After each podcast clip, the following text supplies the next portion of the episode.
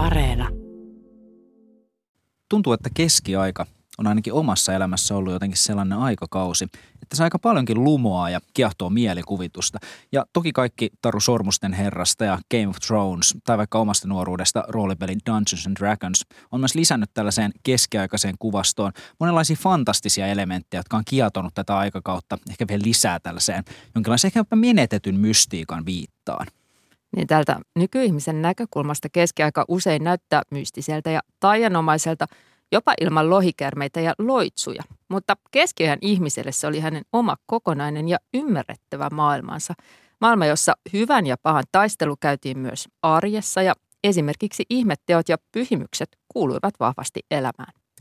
Samalla sitten moni saattaa nykyään viitekehyksestä myös ihmetellä, että hei haloo, ihan oikeasti kun ne meidän oppimattomat esi oli siellä sen kirkon, uskonnon ja taikauskon vietävissä niin kuin pässit narussa.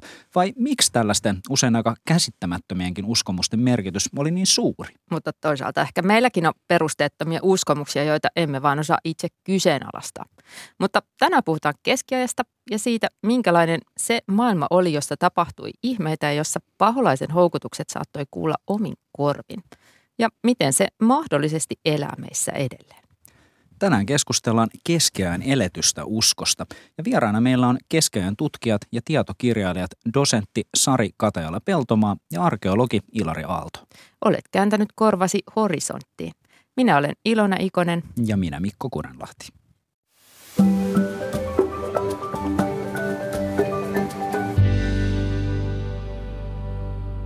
Ilari Aalto, sä oot kirjoittanut useampia tietokirjoja keskiajasta ja kiinnostunut keskeään elävöittämisestä nyt teet väitöskirjaa keskeään kirkkorakentamisesta.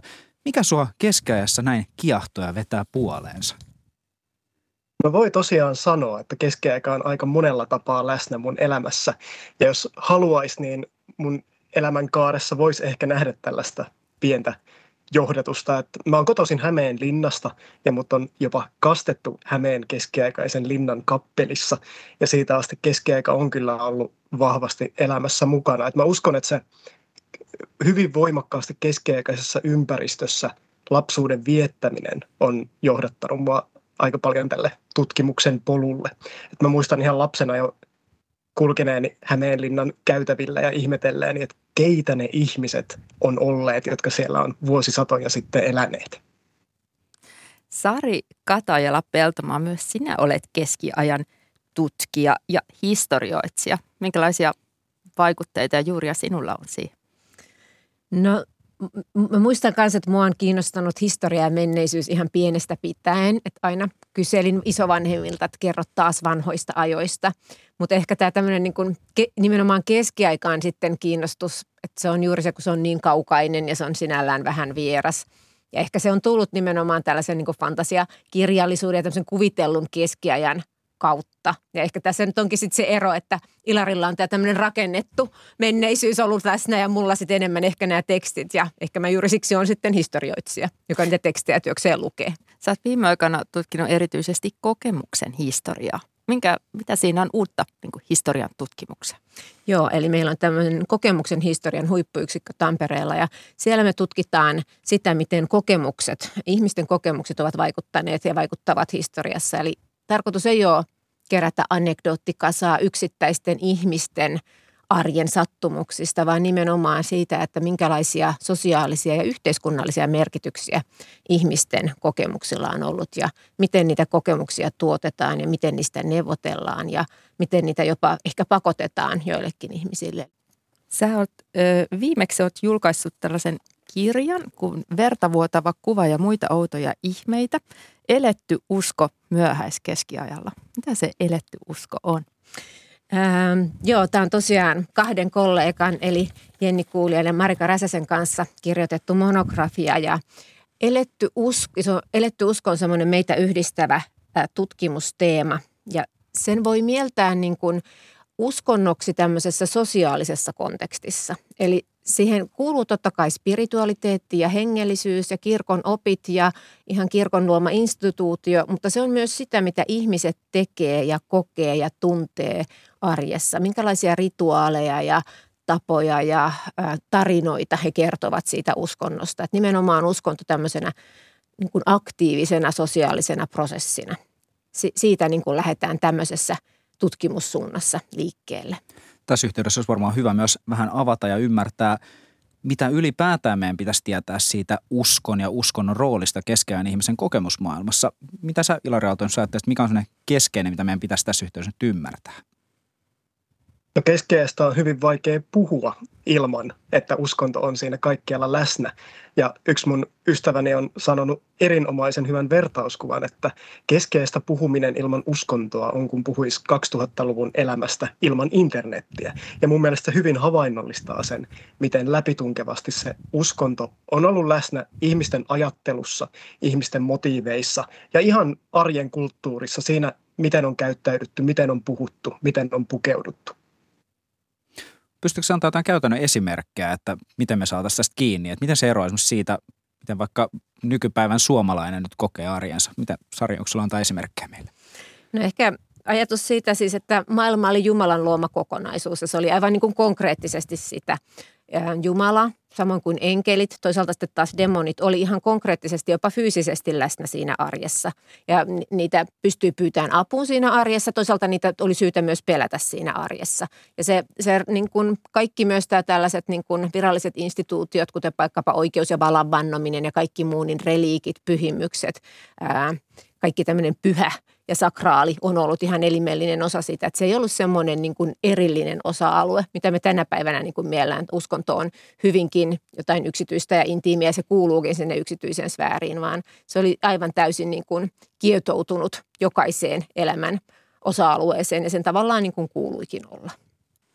Ja mä sanoisin myös, että se on ollut hirveän monitasoista niin monella tapaa läsnä ihmisten elämässä. Että toisaalta on ollut se virallinen organisoitu uskonnollisuus Pohjolan ja Euroopan tapauksessa kristinusko, mutta hyvin käsi kädessä sen kanssa on elänyt tämmöinen kansanusko, joka on lähtenyt enemmän niiden tavallisten ihmisten omista tarpeista ja omasta tulkinnasta siitä virallisesta uskosta, mikä näkyy esimerkiksi tällaisina, mitä me pidettäisiin useinkin maagisina rituaaleina, mikä ei välttämättä ole näyttäytynyt tavalliselle kansalaiselle mitenkään ristiriitaisena sen virallisen uskonnon kanssa. Et mua itse kiehtoo hirveästi just tämä raja sen virallisen ja sitten sen toisaalta tavallisen ihmisen kokemusmaailman välillä. Jos tähän vielä lisään, että on todella kiehtova aihe, mutta rajahan on semmoinen liukuva ja jatkuvasti uudelleen määriteltävä myös niin kuin kirkon näkökulmasta. Että sellaista yhtä rajaa ei ehkä ollut eikä ainakaan ole tutkijoiden enää jälkikäteen löydettävissä. Useinhan tuntuu, että tämmöinen mielikuva, jos mietitään sitä keskeään katolista kirkkoa, niin mielikuva ehkä on, että kirkko oli tämmöinen ehkä aika tyrannimainenkin hallitsija, ihmisten ajatusta ehkäpä kahlitsija siihen aikaan, mutta onko tässä kuvassa sitten jotain ongelmia? No kyllähän kirkko oli voimatekijä ja se oli niin kuin tämmöinen supranationaalinen toimija, eli yli valtion rajat ylittävä Eurooppaa tietyssä mielessä niin kuin yhdistävä. Sillä oli oma oikeus ja verotusoikeus ja niin kuin, että se on ollut hyvin niin kuin vahvasti ja hierarkkisesti läsnä ihmisten arjessa. Mutta toisaalta samalla lailla usko oli kuitenkin se toi toivoa, se toi niin kuin toimintamahdollisuuksia ja se mahdollisti monenlaisia semmoisia arjen sosiaalisia prosesseja. Eli niin kuin tämmöinen selkeä – niin kuin dominointi on vain yksi puoli siitä, että se kuva on paljon monipuolisempi mitä uskonto tarkoitti tai kirkko tarkoitti keskiään ihmiselle. Ja kirkko oli myös niin kuin viranomainen ja myös lääkäri välillä ja Kyllä, sielunhoitaja. ja uutisten välittäjä ja monta, monta tällaista asiaa, mitä meillä niin kuin maalliset viranhaltijat hoitaa tänä päivänä. Ilari, teet väitöskirjaasi keskiaikaisten kirkkojen rakentajista, niin Olisiko muutama sana siitä ihan kirkkorakennuksesta? Minkälainen se oli? Mikä sen niin kuin, tehtävä siinä yhteisössä oli? Kirkkohan on, jos ajatellaan vaikka keskeään Ruotsia ja nykyistä Suomea sen osana, niin kirkko on ollut se yhteisön aivan keskeinen kohtaamispaikka. Se on tietysti ollut se ensisijainen uskonnon, virallisen uskonnon harjoituspaikka. Kirkot on rakennettu kristillistä liturgiaa varten, mutta niillä on, ollut hirveästi muitakin merkityksiä. Et ne on todella ollut paikkoja myös, missä on kohdattu sukulaisia, missä on kuultu uutisia, missä on kirkonmäen viereen kokoonnuttu markkinoille. Eli se on todella ollut semmoinen yhteisön keskipiste. Ja keskiajallahan tämä kirkko rakennuksena on, on kehittynyt keskiajan myötä. Ne keskiaikaiset kivikirkot, mitä Suomessa on reilu 70 jäljellä, on ikään kuin se kehityksen loppupiste. Ennen sitä on ollut pienempiä puukirkkoja, kappeleita, joista yhtäkään ei ole valitettavasti nykypäivään asti säilynyt. Mutta toisaalta mun mielestä näissä keskiajan kivikirkoissa pystyy parhaimmillaan näkemään sen, että mikä se on ollut se keskiajan pyrkimys kirkkotilassa, minkälaisia toimituksia varten se on rakennettu. Ja tämän näkee niin kuin yksittäisistä elementeistä. Voisi nostaa moniakin esimerkkejä esiin, mutta esimerkiksi Karjaan kirkko on mun mielestä yksi hienoimpia, parhaiten säilyneitä esimerkkejä keskeään kivikirkosta. Siellä näkee, näkee nykypäivänäkin paljon viitteitä siitä tilan käytöstä. Siellä esimerkiksi on säilynyt seinille maalatut vihkiristit, jotka on jokaiseen kirkkoon maalattu silloin, kun kirkko on piispan toimesta vihitty käyttöön. Ja siellä Karjaan kirkossa tosi viehättävänä yksityiskohtana on säilynyt pienet metallitapit niiden ristien kohdalla, missä on kerran vuodessa sen kirkon vihkimisen muistopäivänä poltettu kynttilöitä. Ja tällaiset yksityiskohdat on kauhean viehättäviä, koska ne kertoo siitä kirkkotilan ikään kuin dramaattisesta käytöstä. Mun mielestä keskeään katolisessa liturgiassa on paljon tällaista draamallisuutta. Sari voi varmaan sanoa tästä oman mielipiteensä, mutta, mutta se, mikä helposti jää meille nykyihmiselle tajuamatta, on se, että miten erilainen keskeään kirkkotila on ollut verrattuna mihinkään muuhun, mitä keskeään ihmiset on kokeneet. Että Suomenkin alueella lähes kaikki asu matalissa, pimeissä savupiirteissä, jossa oli hädin tuskin valoaukkoja tuomassa valoa sisään, niin se kontrasti avaraan, valosaan, korkeaseen kirkkotilaan on, on ollut jotain ihan, ihan toisenlaista. Ja just, just tämä kynttilöiden käyttäminen valaisun spot, ikään kuin spottivaloina kirkon keskeisten kohtien valaisemiseen, niin se on ollut tosi harkittua dramatiikan tajua. Ja koko se kirkon kokemusmaailma äänineen, tuoksuineen, ää, näkyineen on varmasti ollut ihmiselle poikkeuksellista riippumatta siitä, että onko hän ollut vaikka Turun tuomiokirkon kupeessa asunut viikoittain kirkossa käyvä henkilö vai jossain Savon Karjalan syrjä, syrjäseuduilla asunut henkilö, joka on ehkä muutaman kerran elämässään päässyt tämän kokemaan. Jos mä tähän voin vielä lisätä, vähän jatkaen tuosta niin edellisestä kysymyksestä, että täytyy myös muistaa, että nämä on, niin kuin, kun nämä on tavallaan niin kuin kirkon keräämillä veroilla rakennettu nämä nämä kivikirkot Suomessakin, niin se ei ole myöskään sitä tavallaan niin kuin kirkon vain valtaa ja dominanssia, vaan se on myös näiden paikallisyhteisöjen seurakuntien semmoinen vallan manifestaatio, sen oman statuksen osoittaminen, nämä upeat, upeat kirkot ja upeat koristelut ja kaikki semmoinen, että tässäkin näkyy se, että miten niin kuin monisyisesti siis sekä tämmöinen niin kuin yksittäisten ihmisten et, ja yhteisöjen saatti sitten tämä kirkon niin kuin valta ja tämmöinen hierarkia tukivat toisiaan ja olivat niin kuin jatkuvassa vuorovaikutuksessa. Ja jos miettii sitä keskeään ihmisen omaa kokemusmaailmaa just astuttaessa sisälle siihen kirkkotilaan, niin ehkä onko nykyään ihmisen ehkä vaikeampi mieltää, jos miettii sitä kuvallisuutta, kun me eletään tämmöisessä jatkuvassa kuvavirrassa, mutta keskeään ihmiselle se varmasti oli hyvin erilainen kokemus. Onko sulla Ilari tästä ajatuksia? Joo, se on varmasti yksi dramaattisimpia asioita keskeään kivikirkoissa ollut tavalliselle kirkossa kävijälle. Et me ollaan todella totuttu siihen, että me ollaan jatkuvassa kuvien tulvassa, mutta keskeään ihmiset näki kuvia, etenkin monivärisiä maalattuja kuvia lähinnä kirkoissa. Ja siellä, siellä niillä on ollut paitsi taiteellinen arvo, niin, niin ennen kaikkea ne on ollut uskonnon harjoittamisen kohteita. Sekä maalaukset että veistokset on tuonut pyhimykset tosi lähelle fyysisesti kosketeltaviksi ihmisten arkeen. Ja, ja kuvat, kuvat on myös ollut tietysti opettamisen väline, pedagoginen väline, mitä kautta raamatun kertomukset on tullut tutuiksi. Mutta etenkin tällaisissa kirkoissa, niin kuin vaikka Hattulan Pyhän Ristin kirkossa tai Lohjan kirkossa, missä on koko kirkon kattava laaja maalausohjelma, niin sinne seinille on käytännössä maalattu koko se keskeään kristillinen maailmankuva. Ja mä uskon, että esimerkiksi näiden kirkkojen kuva, kuva-aiheet on herättänyt paljon tunteita. Esimerkiksi ne viimeisen tuomion kuvaukset on voinut olla tosi pelottavakin näky ja tarkoituksella pelottava näky sille keskeään kirkossa kävijälle. Ilman muuta näin. Ja vielä tähän haluaisin tota, lisätä sen, että näissä pyhimyspatsaissahan oli useasti semmoinen pieni lokerikko, jossa niissä saattoi olla siis konkreettisesti reliikki, eli pyhäinjäännös siitä pyhimyksestä, jota ne esittivät. Eli ne, eivät, niin kuin, ne olivat, se pyhyys oli konkreettisesti läsnä siinä kirkkotilassa ja näissä pyhimyksissä ja näiden kirkossa kävijöiden elämässä. Että se on tavallaan vielä, että se ei ole vaan tämä tämmöinen niin kuin voimakas visuaalinen ärsyke, mikä sieltä tulee ja herättää sitä uskonnollista tunnetta, mutta myös se tavallaan se, että sä pystyt ihan omin sormin koskeen sitä pyhää on niin kuin lisännyt tämän kokemuksen voimakkuutta. Keskiaikaisesta katolisesta liturgiasta, niin siinä oli latinaa paljon, mutta oliko niin kuin saarna sitten kansan kielellä tai kielellä, jota kuulijat ymmärsivät?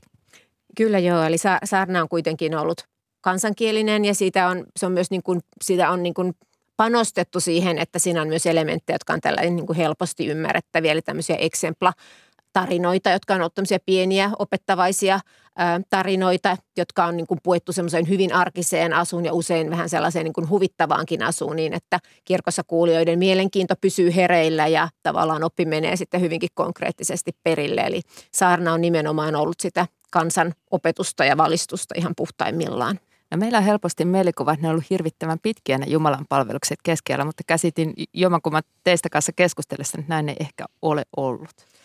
Niitä on ollut moneen lähtöön, että kyllähän ne niin kuin kaikista kiivaimmat saarnamiehet saattoivat sitten saarnata tuntikausia, mutta tota, toki, toki näitä tämmöisiä hetki, hetki Jumalan palveluksia ja muita, jotka silloin se on ollut sitten niin kuin selkeästi lyhyempi, lyhyempi toimitus. Ja tuossa aiemmin viittasittekin siihen, että siellä myös usein tämmöiset niin kuin kansanuskon elementit ja sitten sen virallisen kristinuskon elementit eli aika rinta rinnan ja vaikutti toinen toisiinsa. Onko teillä tästä esimerkkejä, että miten nämä esimerkiksi kohtas toinen toisiaan? Mä olen ymmärtänyt, että just tästä latinankielisestä liturgiasta esimerkiksi ihan tämmöistä vaikka hokkus pokkus filiokkus tyyppiset taikasanatkin on saattanut nousta sieltä, kun kansa on yrittänyt ymmärtää, että mitä siellä latinaksi nyt oikein puhutaan. No, latina oli tietysti vahva kieli, sillä oli hyvin vahva tämmöinen niin kuin paitsi uskonnollinen, niin maaginen lataus. Eli tiedetään, että ää, maalikoillakin on saattanut olla jotain tällaisia niin kuin suojelevia amuletteja, joissa ehkä on ollut muutama niin kuin latinankielinen sana, koska se on nimenomaan ollut tämmöinen niin, kuin niin voimakasta ihan jo kielenä, että se on saanut asioita tapahtumaan. Mutta kyllä nämä erilaiset esimerkiksi pyhimyksen apunkutsumisrituaalit, siellä on hyvin paljon sellaista, mikä ei niin kuin on vaikea perustella esimerkiksi suoraa niin kuin tämmöisellä vaikka paraamatulla tai kir- kirkollisilla opeilla. Mutta toisaalta sitten mä ajattelen ehkä niin kuin näin, että vaikka tämmöinen kipeän jäsenen konkreettinen mittaaminen, jotta siitä voisi tehdä sitten sen jäsenen muotoisen vahakuvan sinne pyhimyksen haudalle, niin sehän näyttäytyy meidän mielestä niin kuin kovinkin maagisena ja semmoisena niin kuin – ei ehkä sen niin kuin uskonnon tai ainakaan virallisen uskonnon kenttään kuuluvana, mutta toisaalta nämä on ollut niin kuin osa sitä keskeään uskontoa ja myös niin kuin ihan kirkonmiesten hyväksymiä. Että kyllä siitä löytyy, löytyy niin kuin tekstejä, joissa, että vaikka tämä nyt näyttää vähän tällaiselta ei niin oikea oppiselta, niin sitä on saatettu myös niin kuin kirkonmiehet ovat perustella, että kun tarkoitus on hyvä ja niin kuin anomus on nöyrä, niin tämä on ihan, ihan oikea oppia. Että, mutta tämäkin on semmoinen, että niin kuin – se, mikä on tavallaan niin kuin superstitio tai tämmöiseen yliluonnolliseen uskomista tai mikä on magia, niin se muuttuu ajan kuluessa, myös keskeään kuluessa, että se ei ole mikään semmoinen yksi, yksi tai yksiselitteinen asia, että se on niin kuin hyvinkin tällainen elävä ja jatkuvien neuvottelujen tulos. Ilari Aalto. Sari viittasit siihen, että tämä raja just tämän kansanuskon ja niin sanotusti virallisen kristinuskon välillä on ollut häilyvä. Ja mun mielestä tosi hyvä esimerkki siitä löytyy ihan kirkkotiloista, joista löytyy tällaisia niin sanottuja taikamerkkejä. Me ajatellaan, että tällaiset viisikannat tai jatulintarhakuviot tai hakaristit on jotain sellaista kuvastoa, mikä ei niin kuin suoraan liity kristin uskoon. Mutta silti esimerkiksi Maarian kirkossa Turun liepeillä niin löytyy näitä kaikkia merkkejä ihan kirkon rakentajien maalaamina hyvin näkyvästi esille sinne kirkkotilaan. Ja tämä on oiva esimerkki siitä, että miten nämä ei ole ollenkaan sulkeneet toisiaan pois. Ja mun mielestä on tosi kiinnostavaa, että näitä samoja merkkejä löytyy, löytyy myös graffiteina esimerkiksi Englannin kirkoista, missä tavalliset kirkossa kävijät on syystä tai toisesta raapustanut näitä taikamerkkejä sinne kir- kirkkoon. Ja siinä on varmasti ollut tällainen ajatus, että koska se kirkko on ollut niin voimakas, ikään kuin hengellisen voiman keskipiste, niin siellä suoritetut maagiset rituaalit tai sinne kirkkotilaan jätetyt merkit on ollut erityisen voimakkaita. Maarian kirkko on, se, ne on tosi eri, eriskummallisia ne maalaukset, mitä siellä on. Että niitä, ne ei ehkä vastaa ihmisten yleistä käsitystä tämmöisestä niin kuin kirkkotaiteesta. Että nehän on aika tietyllä tavalla yksinkertaisia ja naiveja, mutta sinällään erittäin ilmaisuvoimaisia ja hienoja, aivan upeita. Et siellähän on useampia tällaisia hahmoja, joita voisi pitää ehkä piruna tai paholaisena. Mm, niillä on ne liekehtivät tossut ja sitten saattaa olla atrain ja sitten semmoinen pelottava ilme. Eli sinne on myös paholaiset ja pirut on mahtuneet sinne kirkkoon. Näissä on todella kuvattu koko sitä keskeään ihmisen maailmankuvaa näissä kirkoissa hyvinä ja pahoine puoline. Ja just Maarian kirkko, me ei tunneta tarkkaan maalareita, jotka ne on maalanneet, mutta vahva oletus on, että ne on nimenomaan nämä rakentajat, jotka sen kirkon on rakentaneet, jotka työn lopuksi on maalannut seinät ja holvit täyteen kuvia. Ja ne ei todellakaan ole mitenkään meidän silmiin ammattimaisia, mutta se kertookin siitä, että se kirkkojen kuvittaminen, kuvittamisen ensisijainen tarkoitus ei ollut tehdä vaikuttavaa taidetta, vaan kuvata jotakin ihan muuta ja paljon merkityksellisempää. Ja just siellä Maarian kirkossa on iloisesti sekaisin pyhimyksiä, taikamerkkejä, kansantarinoita. Siellä on useita kuvia ää, ketusta, esimerkiksi ketusta kalastamassa hännällään avannosta. Että siellä on tällaisia keskellä tosi yleisiä motiiveja ihan muualta kuin sieltä kirkollisesta maailmasta. Sitten siellä on turnajaisaihetta, siellä on laivojen kuvia ja se on mun mielestä tosi kiinnostava ja hellyttävä kurkistus sinne keskeen tavallisen ihmisen maailmankuvaan. Ja tässä tulee ihan mielenkiintoisesti linkkejä myös ihan niin nykypäivänkin kirkolliseen keskusteluun, että jos nykyään saatetaan aika paljonkin välillä painia siitä, että saako kirkoissa vaikka harrastaa joogaa tai ottaa vaikka buddhalaista traditiosta ammentavaa mindfulnessia sinne kirkkotilaan, niin kuitenkin tämmöinen synkretismi ja lainaaminen on ilmeisesti ollut ihan luonnollinen aika hyväksytty osa kristillistä traditiota ainakin silloin keskiajalla. Kyllä joo, eli siis kristillinen se jotenkin mun mielestä se kuuluu niin kuin olennaisena osana siihen kristilliseen traditioon ja tavallaan oppiinkin, että se on aina rakentunut eri puolilla Eurooppaa sen vanhemman kulttuurikerroksen päälle. Ja jotenkin se on ehkä niin kuin helpommin nähtävissä tai jotenkin niin kuin täällä niin kuin Pohjolassa siihen ehkä helpommin kiinnitetään huomioon, eikä ajatella, että se on kuitenkin ihan tietyssä mielessä niin kuin samanlainen prosessi ollut myös siellä niin kuin kristinuskon syntyseudulla, eli Välimeren Euroopassa. Että kyllä sielläkin niin kuin paljon on, on lainattu, otettu vaikutteita ja sitten näkyy ihan tämmöisiä suoria jatkumoitakin niin kuin antiikin polyteistisista kulttuureista. Mutta jotenkin se suhtautuminen on vähän eri, kun se on se antiikin polyteistinen kulttuuri, niin se niin kuin siihen suhtaudutaan heti eri lailla kuin sitten täällä meillä se jotenkin mielletään, että no se on vaan sellaista puolipakanallista, vaikka se tavallaan se semmoinen niin kuin amalgaami, mikä näistä eri, eri tavoista muodostuu, on kuitenkin niin kuin ollut ihan olennainen osa sitä kristinuskoa. Ja sitä on ihan niin kuin kirkon äh, niin kuin paavin, paavin tasolta ja sieltä kirkon hierarkian tasolta niin kuin jopa kehotettu tähän, että niitä kirkkoja pitää rakentaa vanhoille palvontapaikoille, koska ihmiset ovat tavallaan jo tottuneet tulemaan sinne ja se sitten se sanoman sisäistäminen tapahtuu helpommin sitten sitä kautta, kun on jotain tuttua mukana myös. Miten sitten tämä paholainen joka, tai piru, joka tässä jo mainittiin, niin miten olennainen henkilö, tai henkilö on väärä sana, miten olennainen hahmo paholainen on keskiajan uskonnollisessa maailmassa ja ajattelussa?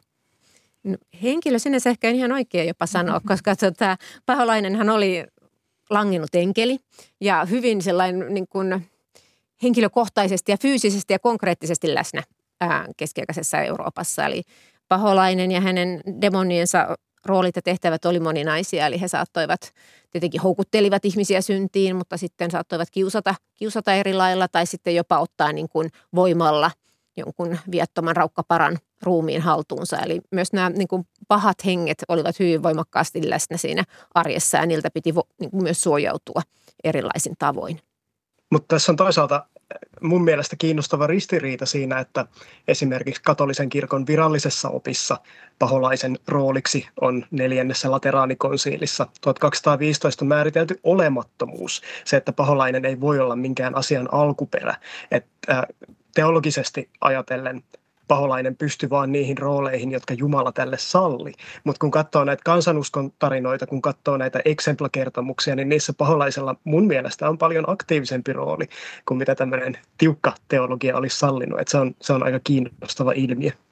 Tämä on, tämä on totta ja sitten tässä 1400-luvulla syntyneessä demonologiassa keskustellaan hyvinkin paljon siitä, että jos kaikki tapahtuu maailmassa vain Jumalan sallimana, niin onko Jumala antanut tämmöisen yleisen luvan kaikille pahoille hengille kiusata kristittyjä ja testata heidän uskoaan, vai onko sitten erikseen valittu juuri nämä jotkut vaikkapa riivatuksi joutuneet henkilöt, jotka, joille sitten on, joiden kiusaamiseen on annettu tämmöinen erillinen erillinen lupa. Mutta se niin kuin paholainen, että vaikka se on niin kuin arjessa ää, ja tavallisten kristittyjen niin kuin uskossa vahvasti läsnä, niin se ei ole kuitenkaan mikään tämmöinen esimerkiksi jäänne jostain aikaisemmista uskon kerroksista, vaan se on hyvin voimakkaasti niin kuin kristillisen opin ytimessä keskiajalla. Et nimenomaan nämä erilaiset kirkon, kirkon säädökset ja teologiset traktaatit ja sitten tämä koko oppisuunta, demonologia määrittää sitä, että mikä se paholainen on, mitä se on ja mitä se pystyy demoniensa kanssa tekemään.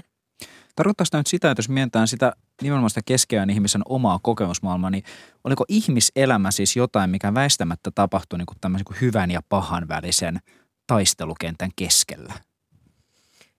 Joo, eli kyllähän se, niin kuin se synnin pelkääminen, johon tämä niin kuin paholainen ja demonit hyvin vahvasti liittyy, niin kyllähän se on se niin kuin ollut ainakin kirkon oppien mukaan se kaikista niin kuin olennaisin juttu, koska kirkon opeissa se katse oli pääsääntöisesti siellä – tulevassa, eli siinä tuonpuoleisessa. Ja se sielun pelastus on se kaiken niin kuin ydin. Eli joutuuko sielu kadotukseen ja helvettiin vai pelastuuko se kuoleman jälkeen. Ja siihen niin kuin kaikki elämän aikana tehdyt pahat teot laskettiin. Kaikki se, mitä se paholainen sua joka ikinen päivä houkutti.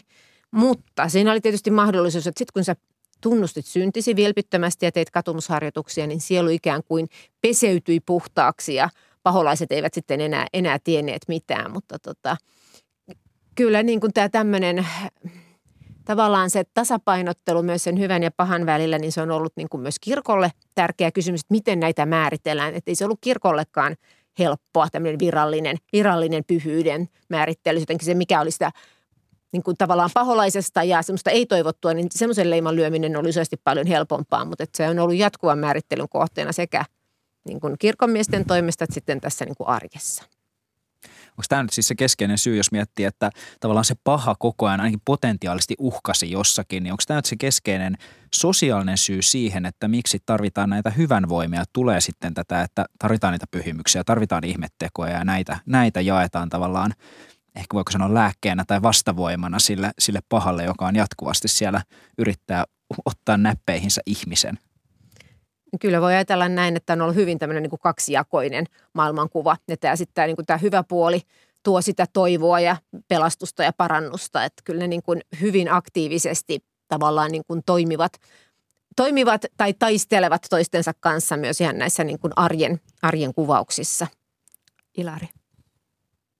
Mutta toisaalta mä näkisin, että paholaisella on ollut tosi monenlaisia rooleja keskeinen tarinoissa ja uskomusmaailmassa. Et ihan näissä pyhimyselämäkertakokoelmissa ja exempla-kokoelmissa paholainen saattaa jopa auttaa toisinaan pyhimyksiä tai saattaa toimia Jumalan kätyrinä rangaisten syntisiä. Mutta sitten siellä on paljon tällaisia tarinoita, esimerkiksi kultaisessa legendassa, joka on 1200-luvulla koostettu erittäin, erittäin kopioitu pyhimystarinakokoelma. Niin siellä on monia tarinoita, missä paholainen esitetään tällaisena hullunkurisena, hauskana hahmona, joka puhuu hassusti ja on se pyhimysten nurinkurinen vastavoima. Et selvästi silloin on ollut keskeinen tarinaperinteessä myös tämmöinen viihdyttävä tarkoitus. Puhutaanko hetki pyhimyksistä, koska ne tuli tähän monta kertaa mainittua, ne ovat olleet ilmeisen tärkeä elementti keskiajan, keskiajan koko maailmassa. Kyllä, eli ne on ollut tavallaan näitä taivaallisia välittäjiä, eli kun Jumala on koettu varsin kaukaiseksi, pelottavaksikin, ähm, niin nämä pyhimykset on sellaisia niin kuin, ähm, lohdullisia ja helpommin lähestyttäviä, mutta kun he ovat merittiensä vuoksi jo siellä taivaassa Jumalan tykönä, niin he pystyvät sitten välittämään näitä kristittyjen pyyntöjä ja hurskaita anomuksia Jumalalle. Eli niillä on ollut hyvin tällainen niin kuin voimakas välittäjän rooli ja tavallaan niin kuin semmoinen myös arjen rytmittäjän rooli. Eli tämä tämmöinen koko niin kuin vuosikalenterihan rytmittyy tällaisten erilaisten pyhimysten juhlapäivien mukaan, joita vietettiin sitten eri, eri voimakkuusasteilla eri puolilla, mutta että ne on ollut niin kuin hyvin läs, voimakkaasti läsnä sekä tässä virallisessa teologiassa ja kirkon opeissa, että sitten tässä niin kuin arjen kokemisessa. Ilari. pyhimykset on ollut hirvittävän läheisiä tavallisille ihmisille. Ja mun mielestä siitä kertoo paljon se, että miten esimerkiksi luterilaisessa Suomessa vuosisatoja katolisen keskiajan jälkeen edelleen aikaa on kansanperinteessä rytmitetty näiden pyhimysten muistopäivien mukaan. Ja miten on, on säilynyt edelleen rukouksia ja loitsuja, joissa nämä, nämä ikään kuin unholaan muuten jääneet pyhimykset on säilyneet mukana. Et se, on, se on keskellä ehtinyt juurtua tosi syvälle kansan mieliin ja kokemuksiin. Pystyttiinkö näiden pyhimysten puoleen kääntyä käytännössä niin ihan kaikenlaisten arjen ongelmien kanssa, että siinä, että joku sukulainen saattoi olla vaikka kuolivuoteella tai siihen, että nyt on ämpäri kadoksissa?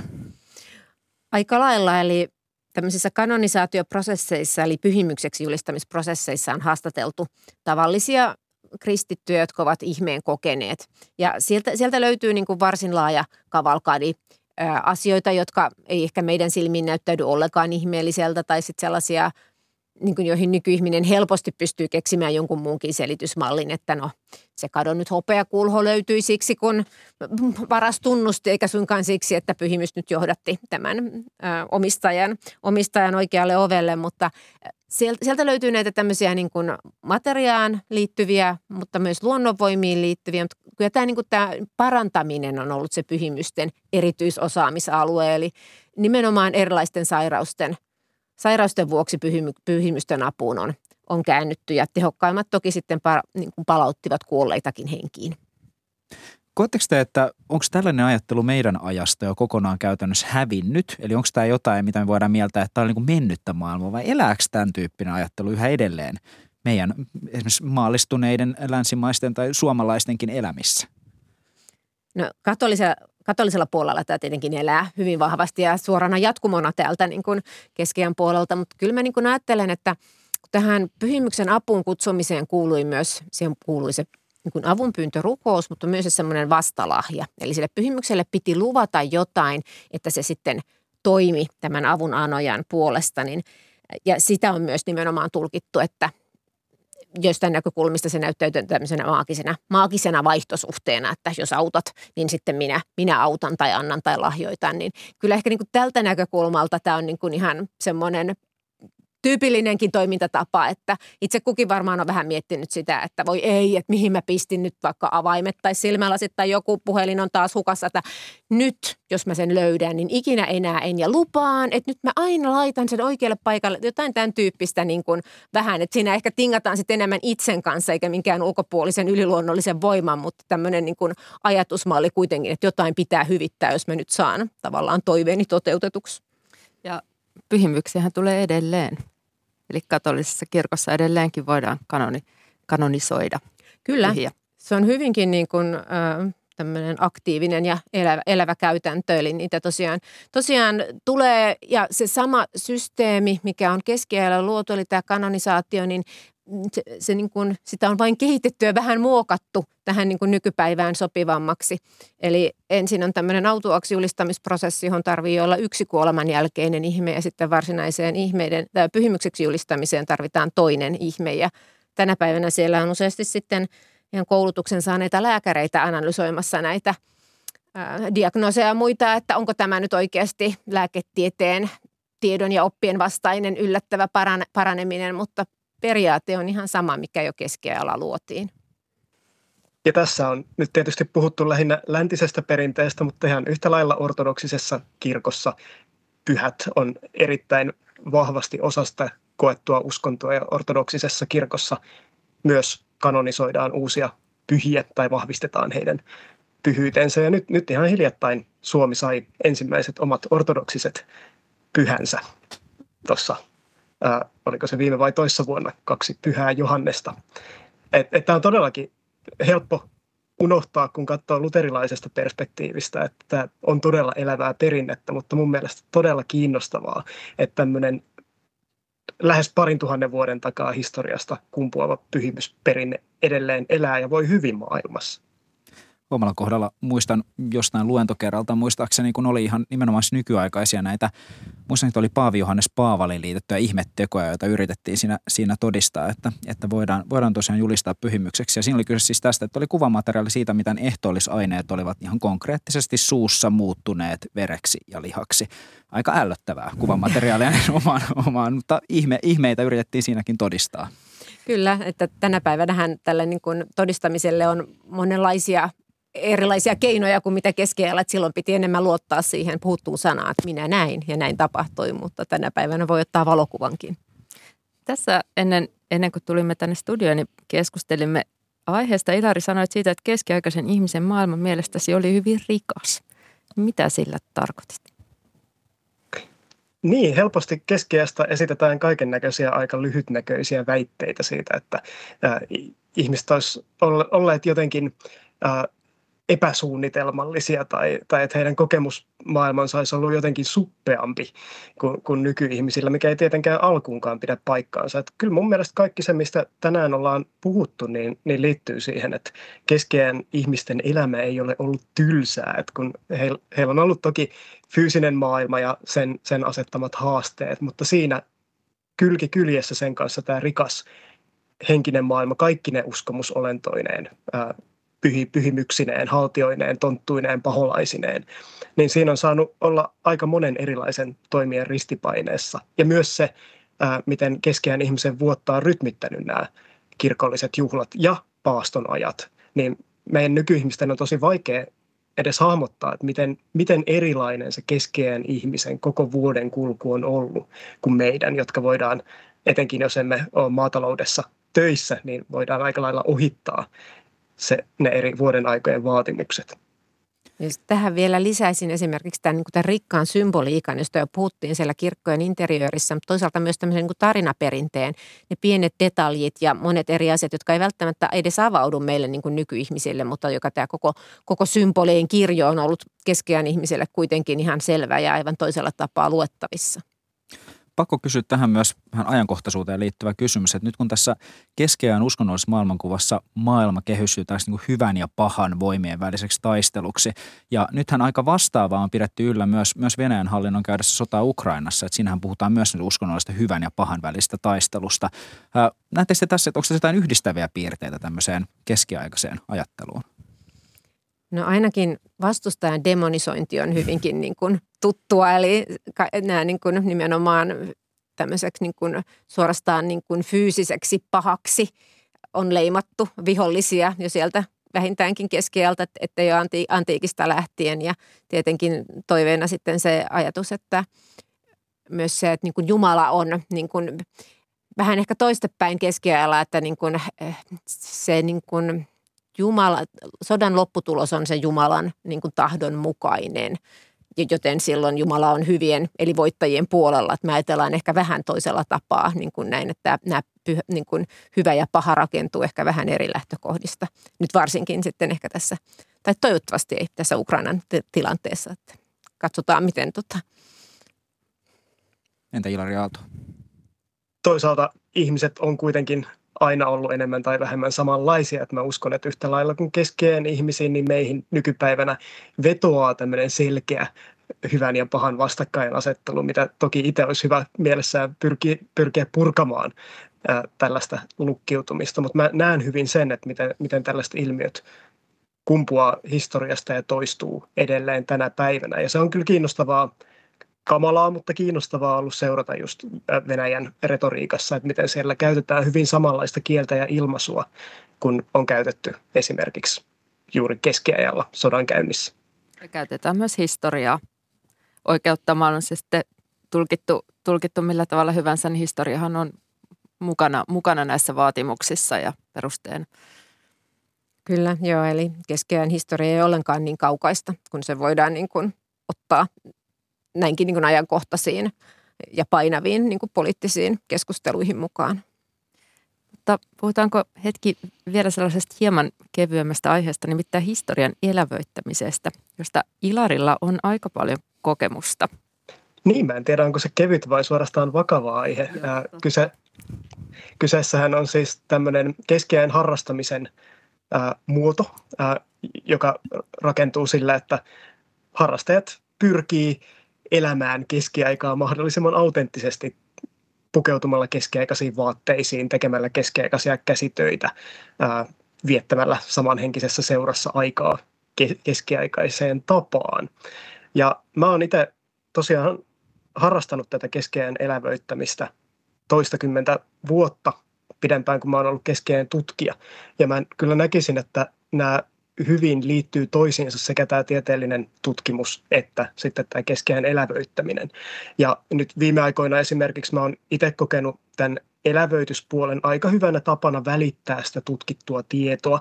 Viime vuosina mä oon erityisesti perehtynyt keskeään Pohjolan oppineeseen kulttuuriin ja ää, kirkolliseen kulttuuriin.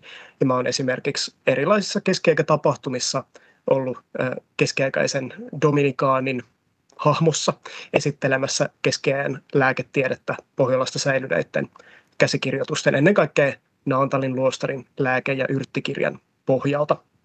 Ja se on ollut kyllä todella avartavaa.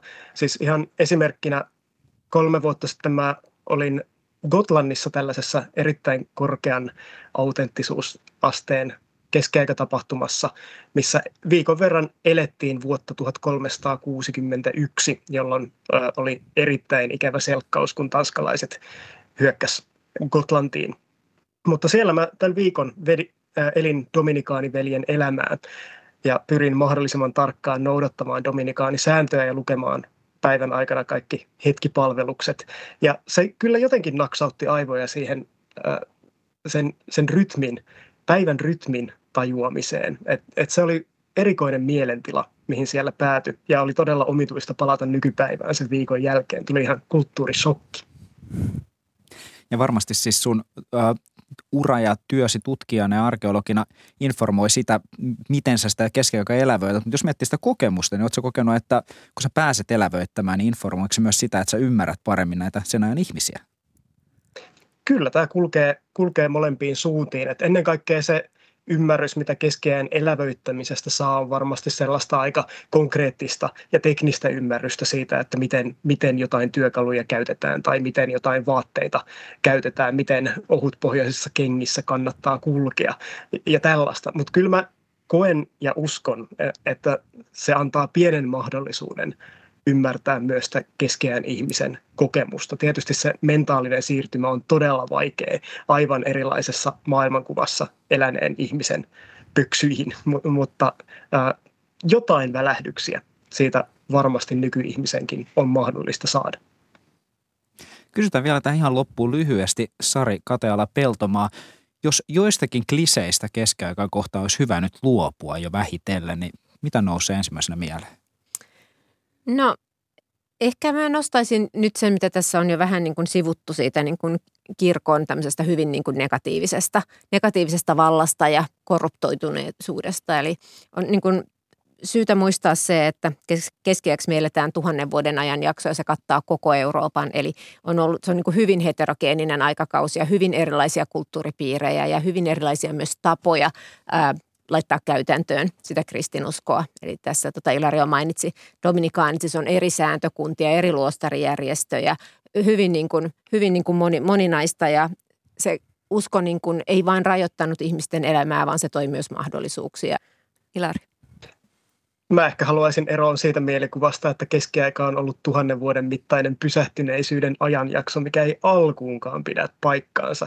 Et mä kyllä haluan, että sinä kuulija, jos sinulla on tällaisia ajatuksia, niin menet johonkin Euroopan katedraaliin ja pysähdyt hetkeksi katsomaan ympärillesi, koska se on e, etenkin nämä valtavat kirkkorakennukset on loistava osoitus siitä, minkälaisia innovaatioita keskiaika on tuottanut. Antiikin aikana ei rakennettu mitään vastaavia rakennuksia. Ja keskiaika ylipäätään on mun mielestä ison murroksen, ison kulttuurisen kehityksen ja yhtenäistymisen aikaa. Et nimenomaan keskiajalla on esimerkiksi Euroopassa valettu perusta sille, mitä Eurooppa on nykyään, mitä eurooppalainen kulttuuri tai eurooppalainen identiteetti on. Keskiaika lyhyesti on, on mun mielestä suuren kehityksen aika. Sari Kateola Peltomaa, Ilari Aalto, kiitos tästä keskustelusta. Kiitos. Kiitos.